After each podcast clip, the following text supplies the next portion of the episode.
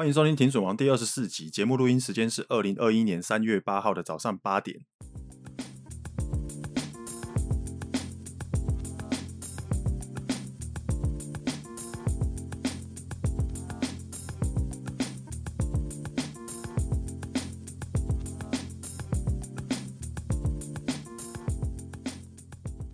大家早上起床第一件想到的事情是什么？我自从发出 NFT 那一集之后啊，发完之后，我每天早上起床，我都会想到说，我是谁？我在哪里？今天礼拜几？哦，有点像马云被抓走的时候的感想这样。这阵子呢，每天早上起床我都这样，资讯恐慌啊，都会有一点担心说呢，不知道我睡觉的时候啊，有没有发生什么大事？当然啦、每次恐慌以后哈，看完的结果都是哦，还好啦，小事小事。通常那种比较破天荒的大事啊，在我们还醒着的时候，通常就会发生完毕了。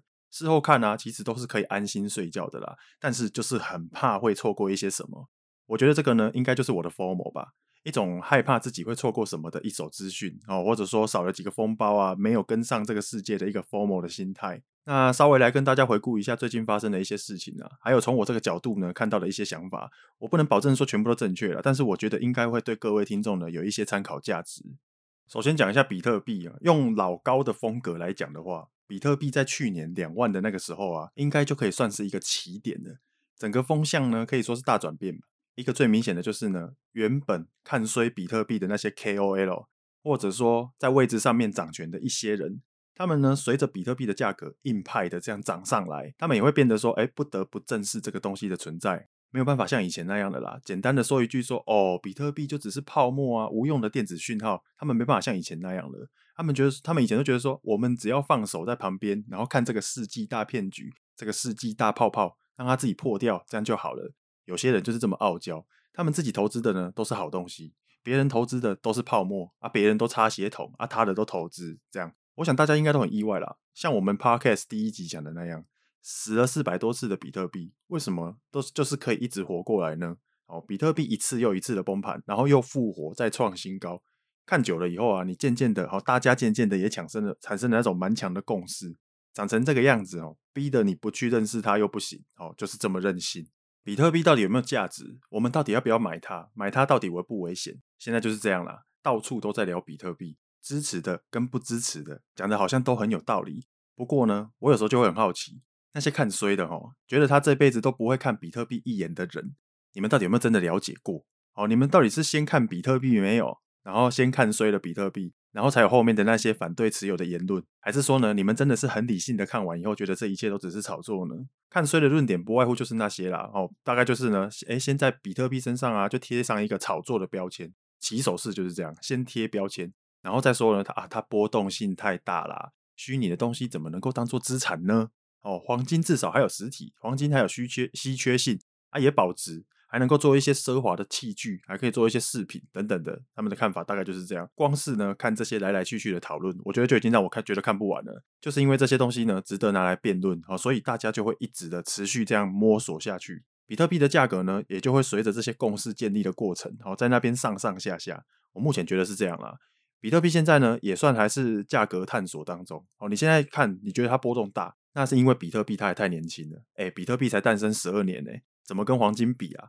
这样讲就好了啦。如果不是从小的教育，哦，不是说从小看到的那些电影啊、小说故事什么的，到处都暗示你说，哦，黄金很值钱，黄金就是有人要抢，有一堆黄金呢，就等于发大财。那海盗呢，他们藏起来的宝藏都是整箱的金币。如果不是从小被建立这样的观念的话，你还会觉得黄金值钱吗？应该不会嘛。小孩子满周岁的时候啊，你放一块纯金的金砖，然后再放另外一块放一般的砖头。然后再放一只天竺鼠车车，三样东西放在面前给他选，你觉得他会选金条的几率有多大？哦，搞不好呢，他会选天竺鼠车车，诶，他根本就不屑那个金条。在小孩的心目中，黄金有价值吗？没有哦，可爱的东西、好玩的东西，他们可能反而还比较喜欢。你从这样的角度想的话，从这样看来，现在有一批人呢，认为与其买黄金，不如买比特币。世界上有一部分的人建立起了这种观念。把那个黄金的市值瓜分一些到比特币这边过来，这样会很意外吗？应该不会吧。从我开始接触比特币以来啊，就觉得哈，一直觉得这是一场大型的社会实验啊。接触到虚拟货币以后啊，我觉得会开始思考一些问题，比如说，你开始会对手上的法币，你老板发给你的薪水那个法币呢，开始改观。为什么一张纸钞可以买东西？哦，为什么这一张纸钞会有价值？我就有这种感觉。一张一百块的纸钞啊，上面就写着它的面额嘛，那它的面额呢就被它上面写的那个数字给它锚定住了。这一张由我们央行发行的纸钞啊，就等于说保证这一张纸钞就是一百块。好，但是这张一百块的纸钞呢，它能够换到多少美金？这个答案，这一题的答案每一天都不一样。这一张纸钞到底能够让你买到多少黄金？这个也是每天都不一样的。可是你看着这张纸上面写着一百块，它就永远都是一百块。哦，这场大型社会实验呢、啊，加上近几年 QE 的背景之下，应该就有，有让很多人开始思考到这一个问题，很有趣啦。你有没有想过，为什么我们的十块钱硬币不要用黄金做？因为如果呢，十块钱硬币用黄金去做的话，大家就不会把它当十块钱硬币来用了。大家可能会把那个黄金做的十块钱硬币拿去把它熔掉，然后再把它卖掉，卖掉之后就可以换到很多很多的十块钱硬币。这样的概念，哦，这个是我以前从来没有想过的。可是接触到虚拟货币之后，我就开始有想过这些事情。当下的这个时空啊，就是现金供过于求了。银行给你的利息不会太多，所以大家手上的现金呢，会流到所谓的资产里面。那资产呢，可能是房子、股票、债券什么的。夸张的一点哦，就是比特币。台湾这边呢、老一辈的人会觉得说，房子是最值得买的。他们觉得说，房子相对保值，而且呢，又可以持续稳定的上涨。因为有太多太多，因为买房子然后就赚一大堆的故事。哦，那个只是刚好啦。台湾的房价呢，在他们从小到大的这段时间，要只听到房子涨，没有听过房子房子崩跌。他们取的那个 data，刚好是这段时间呢，刚好是这样而已。那也是有人买到没有涨的地段呢、哦，像我爸，呵呵，没有稳赚的投资啦。哦，我也没，我也觉得没有无脑就能够赚钱的投资。现在这个时空背景之下呢，就是一堆现金在那边乱窜，过多的现金去追逐这些大家相对比较喜欢的资产。只要你追对趋势，那后面进来的人呢，就有机会追价，就有机会抬轿，因为他们觉得啊，相相对贵一点没关系啦，也划算啦哦，不然我现金留着会贬值诶。等这些人进来之后啊，比较早蹲在里面的你就有机会可以获得一些不错的报酬，可能呢只要二十趴以上的增值哦，那其实你的防守就算是成功了。所以说呢，各位听众要把钱往哪个地方塞，要塞多少哦，这个是根据你自己的判断来决定的。你相信的是什么？你的看法是什么？研究清楚之后呢，你就去做，不要过于愤世嫉俗。写完答案以后啊，你就交给时间，好，时间就会帮你改考卷。改完考卷以后，回头看，你就知道你对不对了。资金如果丢错地方，顶多就是缩水而已，哦，又不会赔光。买股票不会赔光啦，赌博才会害你输光光，投资不会。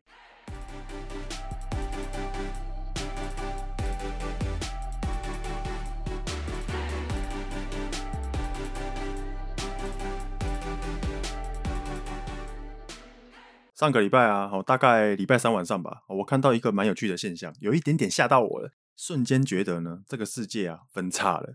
哦，首先呢，这个我先把背景稍微交代一下啊，就是说我现在投资的部位大概是这样啦，四十 percent 的部分呢在虚拟货币这一边，剩下的六十 percent 呢我切成两半，三十 percent 在台股，三十 percent 在美股这一边。我是想说呢，有一点点部位在美股啊，一来我可以买一些比较喜欢的公司，哦，台湾投资不到的部分。那另外一方面呢，就是有一部分啊，在美国的，诶，有一部分的钱放在美股的话，那就可以让我比较有动力呢，去研究一些跟美股有关的资讯。好，有钱呢，有钱在里面就有差啦。放钱进去以后，你就会想要认真看了，而且比较呢有分散的感觉，那也比较会冷静。这样，好，那为什么我会说感觉到这个世界硬分叉了呢？哦，上礼拜三啊，比特币又一次攻上了五万。那当然，现在现在我看也是五万啊。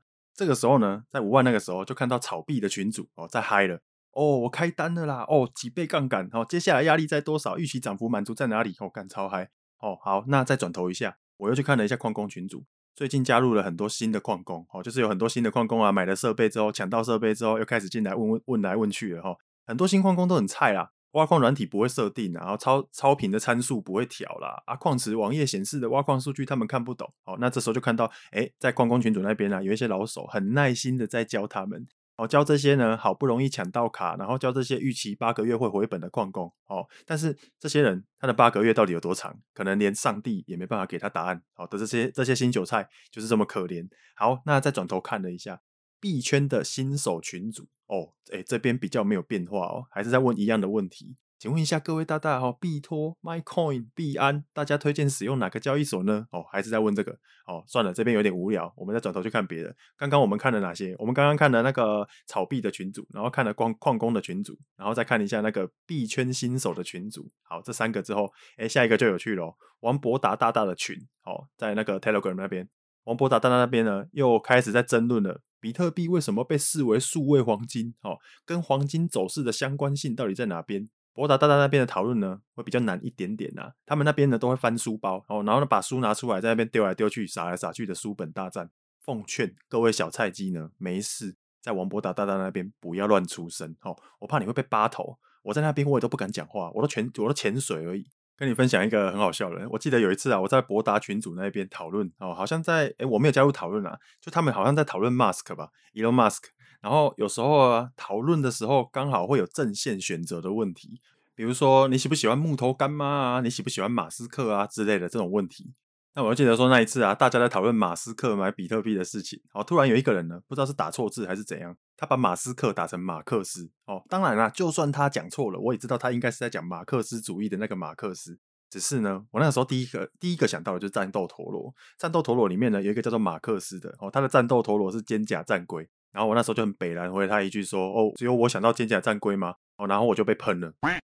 总之呢，就是上个礼拜三那一天呢，各个群组哦都在忙自己的事情，看起来呢，哎呦，就好像用上帝视角，然后然后再看那个好几条平行时空在忙他们自己的事情，这样。哦，那我这边特别要提的就是呢，有两个很特别的群组在聊 NFT，一个呢是那个 NBA Top Shot 的群组，那另外一个就是宝博士创的那个大家聊 NFT 的群组。各位听众，如果有不知道什么是 NFT 的，你可以参考一下我们 Podcast 第二十二集哈，我们那一集有专门聊这个东西，你可以回去听听看。这一边呢也是公开感谢一下宝博士啊，感谢他肯赏脸让我进去参观他们的讨论哦，让他让让我去他们群组那边参与一下，看大家在忙什么哦，感恩感恩。上个礼拜三呢很有趣，有人在炒加密货币。有人在哀嚎美股怎么一直跌跌跌跌跌跌不停，哦，那也有人在挖矿，那还有人说，哎，连那个买币啊，要用什么交易所都还没有头绪，还没有进场。那也有人呢，抱着一大堆币要去抢 NFT 的卡包，在那边疯聊说，哎，哪个 NFT 要天价成交啊什么的，一张图啊，一张卡，一部短影片，哎，弄成 NFT 以后，竟然可以卖个几千万台币，哎，这个你可以想象吗？好，那就是这样，我就觉得有一种分片的概念，哦，很有趣吧？各自呢，在自己的宇宙里面忙得不亦乐乎。他们都只有一个共同点而已，哦，他们就是大家都想发财，不论是呢拼命的想发财，还是好玩的想发财，共同点就是大家都希望可以早一点抢到可能会值钱的东西，希望可以比人家早进去，然后发大财。哦，大家的水平刚好都不一样哦，知道的东西呢不一样多，所以呢同一个新闻，新手一看呢、啊、可能会觉得是世界末日，可是呢如果是身经百战的韭菜看到，他可能就会觉得，哼，骗鬼哦，想吓谁啊？我身上的刀痕都是老韭菜的光荣勋章诶，我们被割过的次数可能比你这辈子落赛的次数还要多诶。我稍微举一个新闻解读的例子好了，摩根大通他有调查说，百分之二十二的机构投资者他们有考虑呢，未来要投资加密货币。哦，好，你听到这一则新闻是什么感觉？哇，百分之二十二的机构投资者要买比特币诶，那比特币还他妈喷爆，我马上贷款 all in 的啦，哦，对不对？特斯拉花十五亿美金买比特币，哎，光是他这样买，比特币就喷成这样了，更别说那个 MicroStrategy，甚至还发债去买币，哦，买到整间公司都快要变成比特币的形状了。他们还借钱买，我都快要忘记他们公司到底是在做什么的了。现在感觉买 MSTR 的股票就好像在开杠杆，三倍做多比特币一样，哎。Square 也在买比特币啊，哦，前几天还有看到那个 Netflix 也在考虑要持有比特币，甚至还有在传说呢，下一个可能就是 Amazon。那你可能会想说，他们这些公司是不是赚到头啊？哦，他们是不是逃个派？干嘛要买比特币啊？会不会跟特斯拉一样的，买完比特币以后就突然给你来一个大修正？这个就很值得讨论了吧？哦，我个人认为呢，不会只是简单的一句什么说哦，当做资产配置的一部分啊，抗一下美元下跌的风险啊什么的。如果呢，你用这个角度去解读的话呢，你就会觉得他们是赚到头才会想要买比特币，没有错。但是如果你是用他们呢，是不是真的需要的这个角度去想的话，我就觉得还蛮有趣的哦。假设未来比特币真的被用来支付，变成呢可以用来结算的一环，那这样你会不会觉得说，诶，他们真的有需要？哦，他们真的需要去买一些提早买来放呢？那现在不开始慢慢买，之后如果再飙上去，大家都在用的时候，那你想要用来做结算，你就被迫一定要买的比别人还要贵，不是吗？Square 的 Cash App、PayPal 的比特币支付，他们这些搞支付的，应该不会比我们更蠢吧？从这个角度切入的话呢，就有点像囚徒困境了，哦，变成一个赛局了。瞬间呢，就连亚马逊可能想要买比特币的这种假设都变得合理了起来，对吧？一样的新闻，在不同的角度看，不一样的程度，不同立场的人，他们去解读，会整个走样。我再举个例子啊，看到摩根大通调查，二十二 percent 的机构投资者哦，有考虑到未来要投资加密货币，这个利多的解读角度呢，如果在看衰比特币的人的角度来讲，他们会怎么解读这一则新闻呢？当然，他们就可以用另外一个说法啦，哦，因为二十二 percent 的机构投资者考虑想要买嘛，那其实就表示有百分之七十八的人不想买啊。好，那不喜欢比特币的人呢，他就可以把这东西解读成一个利空哦，例如说，他们就可以说。摩根大通调查了各个机构投资者，他们购买比特币的意愿，愿不愿意像特斯拉那样帮自己的机构买一些比特币呢？哇，结果有高达八成的机构表示他们不考虑去购买比特币，耶。哦，有没有这样讲就可以了啊？同一个新闻呢，竟然可以同时让吹吹跟黑黑都很爽，太神奇了，我的马斯克啊！那到底要怎么解读才对？我我不知道哦，我只觉得呢，你只能够尽量中立一点，把风向看清楚，最后时间呢会给你答案，最后的那个价格才是真的。后面的理由呢，他的那个都是后来才补上来的，这个就是最有趣的地方。上面这一段呢，主要想要表达就是呢，不一样的立足点，你看到的东西解读起来就会不一样，你玩的游戏呢，也就跟别人不一样。写新闻给你看的人，他可能很菜，那也有可能呢，你看的都是一些太菜的新闻、太浅的文章。这样的话，你根本就很难判断现在到底在涨什么，今天到底在跌什么。哦，那我想要把话题呢，再拉回来到资讯爆炸的这个点。我们现在可能会觉得，哇，现在世界好快哦。每天都发生这么多事情，还是长辈那个年代比较好。他们超爽的，只要跟在像在那个疗养院里面，然后吊点滴、插呼吸器这样，只要看报纸，然后看电视新闻，就可以知道今天到底都发生什么事情。人家喂你什么，你就吃什么。你有没有曾经觉得他们这样很爽？哦，可是其实不是啊。这个世界呢，应该以前跟现在一直都一样，然后一直都有这么多事情在发生，而且发生的速度是一样快的。只是现在呢，传播媒介太快了，网络带给你的资讯量实在是太庞大了。其实是人类的演化速度跟不上科技的急速成长。好，摩尔定律对我们来说真的太快了。那既然呢，资讯来得这么快，大家的工具都进化了，那我就觉得之前的那些历史，比如说投资市场的历史，哦，这些历史能够带给你借鉴的成分呢，啊，可能就没办法这么大了。虽然说历史常常都会是重演的，但是某一种程度上来说呢，一定也会有工具不同带来的影响，一定的啦。我们在判断的时候啊也是要把这些变因，好，这些因素把它考虑进去。如果说知道的太少，认识的不够，然后你还好意思在那边下决策，还敢高谈阔论，那可能就有一点点搞笑了。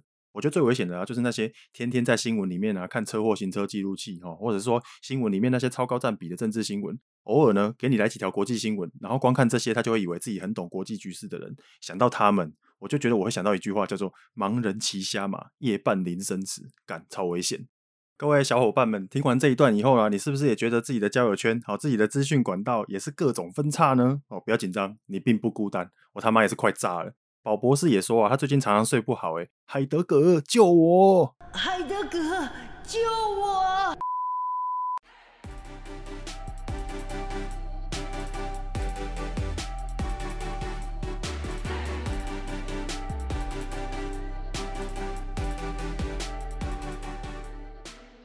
上个礼拜美股修正蛮多的啦，我们群组里面呢就有在讨论说，哎呦，报上去又报下来，获利都吐回去了哦，还倒亏一点点，哎，停利真的好难啊！对啊，停利真的很难。有人呢可以报到翻好几倍，到现在还没停利，可是呢有人报到腰斩了，哎，还没有停损。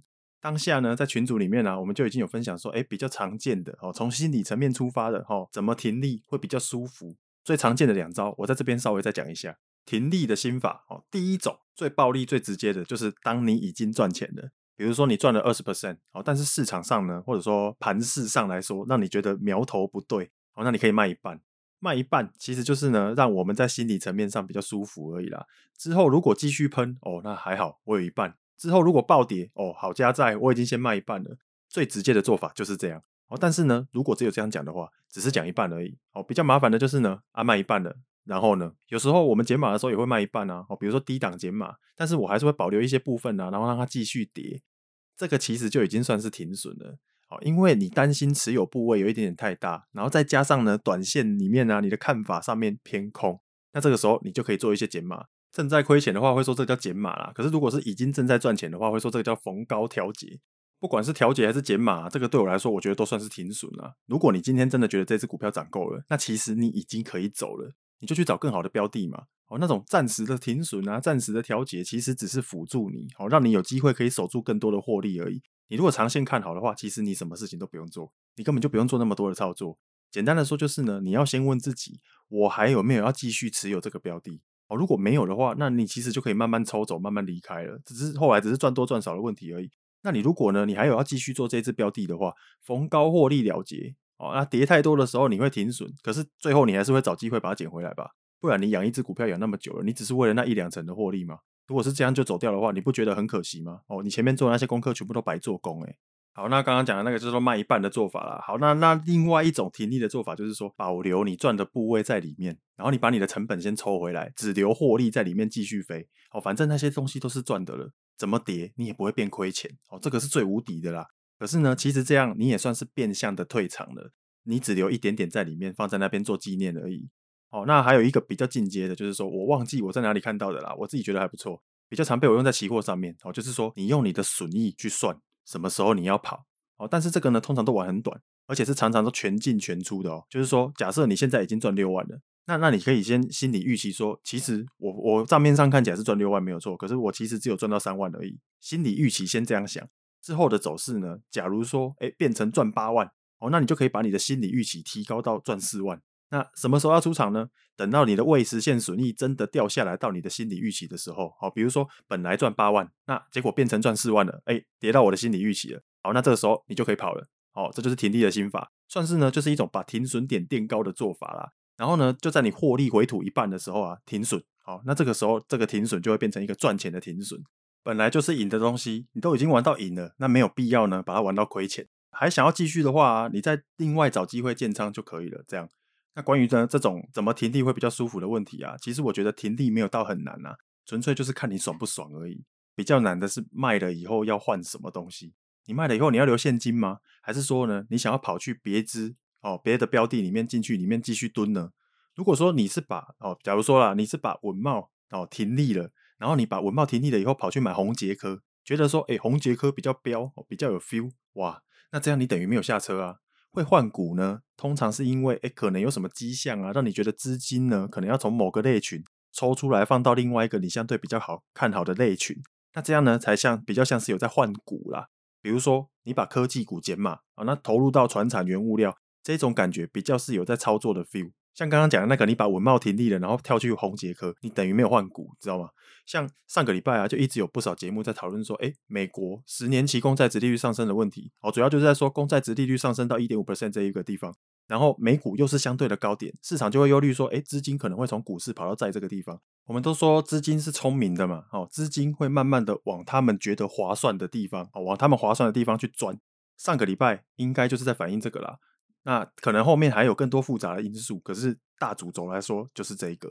我们可以看到啊，哎，美股跟台股都出现一个很大的修正嘛。那有些人就预期说，哎，如果资金从股市出来，哇，那应该会跑到债那边去吧？哦，那买起来以后啊，如果说把债买起来，以后殖利率可能又会再降下去了。哎，结果好像没有，哎，股债双杀，哎，资金呢竟然就只是在美元这个地方停泊而已。哦，可以看到美元指数有起来了，这样。上面这一小段呢，就是想讲说时空背景啊，当下的氛围。假如说呢，你现在停利掉了一只科技股，然后呢，你又跳上了另外一只科技股，那其实你根本就没有换股。市场的氛围一转向，一阵浪打过来，你还是一样会被打到哦，通通又在一起下去。那你这个时候，你那一只停利了，你又跑到另外一只，那那那一只一样还是跌下来，是被市场的氛围给杀掉，通通一起下去。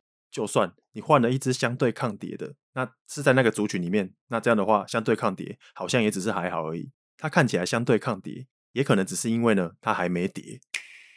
哦，所以说在杀下来的时候啊，你要怎么稳住你的心情？怎么样呢，才能够在看到未实现损益啊、亏钱了以后还敢加码，还能够老神在在的抱得住？哦，这个就很考验你的资金控管了。还有呢，就是你的总经分析抖得够不够多？哦，不是说叫你要自己分析啦，不过至少一些大方向的哦，可能说 KOL 的意见啊，你可能要稍微看一下。这样，你只要懂海。海就会帮你哦，这是我一个好朋友讲的哦。我那个好朋友是全台湾最有名的分析师，全名叫做东太平洋渔场实价分析师兼操盘手暨洋流讲师海龙王彼得。海会教你怎么玩股票，你只要懂海，海就会帮你哦。当你短线呢被做到哦多空双八八到怀疑人生，忍不住想要打张老师专线的时候，这个时候不妨去海边走走吧。看看那个沙滩，看看那个一阵又一阵拍打岸边的海浪，每一阵浪打过来的时候，你会发现它的最高点都不一样。当然，它每次抽回去的时候，它的最低点也不一样。这个时候，你就可以尝试着去挑战一下，去预测那个浪的最高点在哪里。找一个差不多的位置，你把它站好，好，你把你的脚站到那个地方去，看有没有办法呢？下一阵浪打过来的时候，刚好，超级刚好，神经准的这么刚好，下一阵浪来的时候，就最高打到你的脚趾间，好，轻轻的碰一下，它就往回卷回去。如果你有挑战过的话，你就知道，啊，很难呐、啊，要不就是根本就没有被浪打到。不然就是整双鞋子直接被海水盖过去，直接泡进去，直接湿掉哦，有没有很难对吧？那个地方就是卖点，你有没有办法真的卖在那个最高点？没有办法啦，贾卡巴哎。但是呢，你也不用太难过，你可以预期呢涨潮跟退潮。我们没办法预测每一阵浪最高打到哪里，最低下去到哪里，但是你可以预测涨潮跟退潮，因为这个是可以预测的。涨退潮啊，还有那个潮差啊，其实它跟月球引力有很大的关系。比如说，你已经知道了哦，吼，今天太阳、月亮、地球要排成一直线了。什么时候？初一十五的时候，日月地排成一直线，这个时候太阳跟月亮呢都会一起有那个引力的加持，就会造成地球上有大潮出现。好，那如果是地球自转的时候，刚好又转到那个地方，这个时候就有机会有大潮，那你就可以去摆正了嘛，把你的多单布好，等到涨潮了哦，要涨到大潮哦，那你就有可能有很大的机会可以丰收。这个比喻就是要跟你说呢，整体的总金局势啊，会比个股的价格、短线的涨跌还要更重要。如果是在涨潮的时候啊，你当一个 holder，你的获利呢，不一定会输给那些风骚走位的短线仔。短线仔一直在那边风骚走位赚的钱啊，有时候呢，不过只是想要呢，透过一直在那边走位，然后一直动来动去，然后在那边手动操作，获得一些满足感、成就感而已啦。其实啊，如果你不是全职操盘的话，买对趋势就很好了。光是买对的力量。就已经吓死人了，你根本就不用太在意卖的好不好，对吧？上个礼拜啊，我在 FB 看到王博达说，靠运气赚到的那些钱啊，很快你就会用实力把它给吐回去。这句话很帅，我真的觉得这句话很帅。我感觉到呢，之前那边在玩当冲的那个自己哦，被王博达呛到了。前一阵子啊，我刚好跟一个之前一起在跟我玩哈，在跟我一起北蓝在玩当冲的朋友在那边聊。哎呀，自从啊我们不玩当冲以后，哎呦就很少亏钱了哦。单子拿出来，几个月一起看，获利都很漂亮，但是就是少了一点点的刺激感哦。当冲的时候干好刺激啊，一个早上就可以赚个几万块，这是什么感觉哦？感觉自己很厉害啊。累积呢亏八九万的难过，这个难过程度哦比不上那个一个小时赚两万块的那个开心。这个开心竟然可以把亏八九万盖过去，诶，两万的开心可以盖过累积亏八九万的难过，诶，这个就是当冲最可怕的地方。这也就是为什么呢？很多人很喜欢玩当冲，而且他们赔钱赔得很开心，赔得超爽哦。虽然说新闻都跟你说，哎呦，大家好多人都赚钱了，可是那些当冲的他就是赔钱赔得很爽。虽然说呢，现在不太容易亏到什么钱哦，但是我就是就觉得，哎，平淡无奇啊，对吧？哦，虽然说现在赚钱嘛，可是平淡无奇啊，不好玩。对啦，赚钱就是这么的朴实无华哦，不然你选啊，你是要无聊的赚钱，还是你要很刺激很嗨的赔钱？你要是太闲的话哦，自己去找事做啦。每天一大堆资料，一堆书，哦，多到我都看不完了，哪有空跟台股那些三十趴以上的当冲仔在那边上下厮杀？诶，台股有什么好玩的啦？一天上下也才十 percent 而已啊，谁要跟你在那边短线仔啊？你们自己慢慢玩啦哈。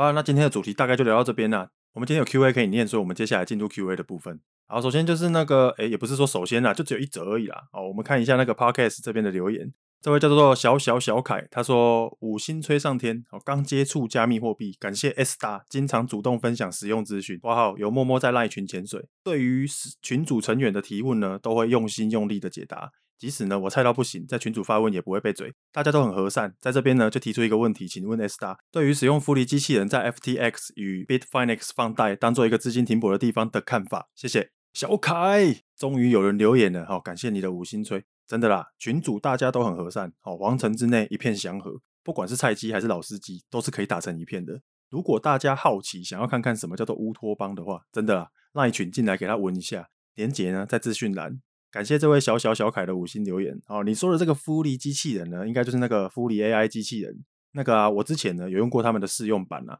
不过试用的版本好像没有到 Pro 那个等级，所以它的 Pro 的实际效果是怎样，我其实没有到很清楚。可是看起来呢，用 Pro 可能它的效果会比较好一点。它的概念呢，大概就是你提供交易所的 API 给它的机器人。然后他们会自动帮你找比较好的利息比较高的单子，自动帮你放贷出去。哦，会啦，我相信长时间弄下来呢，应该会比自己手动放贷的获利还要多一些啦。我几年前手动放贷的时候啊，有时候还会看到自己的单子卡在那边，卡超久了，设定条件可能没设好，还是怎样的，借不出去的。好，那过了几天回来看，想说要看一下利息收了多少，结果完全没有贷出去。而且他们复利 AI 啊，其实有一个蛮大的电报群，你如果有兴趣的话，你可以去那边，好跟他们问一下一些实际使用的收益是怎么样。那至于你讲到资金停泊的考量的问题啊，我会建议说呢，你在币圈啊。不管你是做流动性挖矿、放贷，还是锁仓，还是套利什么的，背后的机制啊，你要搞熟了，你再去弄。例如说呢，流动性挖矿，哦，你可能就要去了解一下自动做市商 AMM，还有无偿损失它是怎么算的。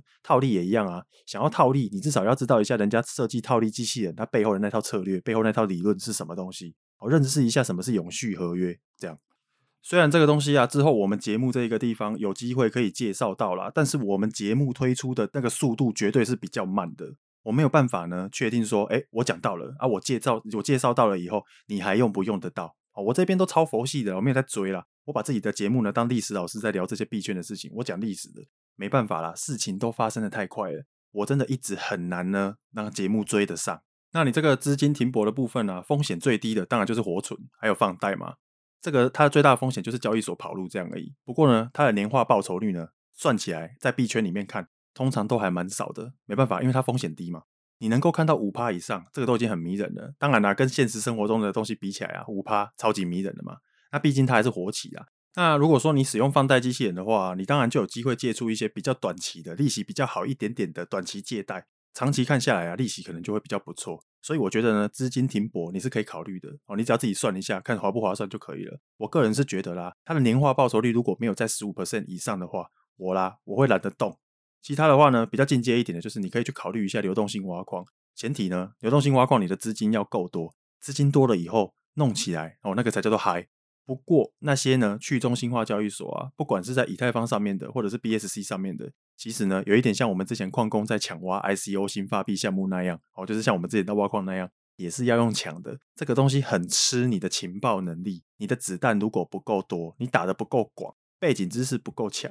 就比如说，你还要人家教你怎么设定钱包，哦，或者说怎样才可以找到官网，哦，更不用说你英文看不懂什么的。等你准备要进去的时候，你准备好要打进去的时候，人家早期进入的人都已经要走了，没有地方给你赚了，你才进去，那个年化报酬率就只会下来而已，那个报酬就不会太多啦。而且子弹的数量也很重要啊，你的子弹不够大量的话，哦，那你就没办法多方尝试了，哦，那很多机会呢就会随着时间白白的流失掉。资讯落差的力量是很可怕的啦。这个也算是呢币圈里面呢想赚钱最重要的武器哦。有人挖矿，有人炒币，有人抢 NFT 啊，也有人去套利，还有人看到灰度呢，它的灰度的 GBTC 哦被卖的比现货的 BTC 还要低太多，所以说他就会想说，哎，我买 GBTC 试试看啊，有没有机会跌幅收敛以后套利？哦，这个东西呢都是你了解多一点币圈的事情以后，币圈有机会带给你的获利机会。币圈的资讯有时候含金量很大，那当然了，它的风险也是相对大。话又说回来了，你看最近的股市哦，林老师嘞，股市波动才大嘞，我觉得我都有点怕怕的，不太敢买股票了。哦，呃，我不会考虑把股票当做资产配置的一部分哦，因为股票波动太大了。好啦，那希望我刚刚有回答到你的问题。今天的节目大概就聊到这边，感谢你的收听。如果你喜欢这个节目啊，或者说你觉得这个节目呢，可能你哪个朋友会有需要，欢迎你用力的跟朋友分享出去。有什么问题的话，欢迎你留言。有机会的话呢，我们会在节目里面呢公开的回答你。那今天的节目就到这边，我们下一期见，拜拜。